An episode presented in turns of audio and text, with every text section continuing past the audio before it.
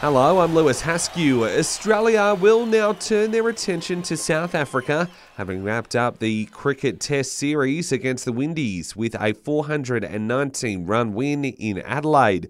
Players able to put their feet up today after wrapping up the pink ball test with a day to spare. Stand in skipper Steve Smith says it's been a good warm up to what's expected to be a tougher challenge. Probably not ideal that a few of our batters, you know, from six onwards haven't had a great deal of time in the middle. That's um, probably the only real concern, if you want to call it that. But um, they're also spending a lot of time in the nets batting and, and batting well. Meanwhile, Smith has also leapt to the defence of David Warner on and off the field, labelling his leadership ban fundamentally wrong while also backing him to return to form despite a lean run with the bat.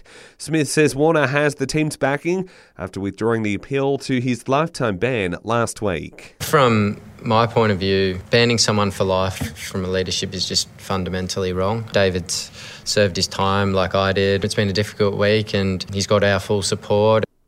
There's just four sides left at the FIFA World Cup after France downed England in the quarters. They'll now face Morocco on Thursday morning out time. Argentina and Croatia face off on Wednesday. Meanwhile, England captain Harry Kane admits he is absolutely gutted after missing a late penalty that would have levelled the scores against France. The striker has taken responsibility for the loss and says their disappointing World Cup exit will make them mentally stronger in the future. In basketball, the Jack Jumpers have claimed some revenge in their grand final rematch against the Sydney Kings in the NBL. The final score 84 to 76.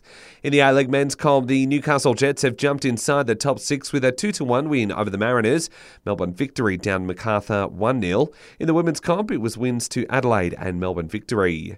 And Rugby Australia have reportedly begun discussions with Eddie Jones. There's speculation the axed England coach could be offered a coaching role in Australia again.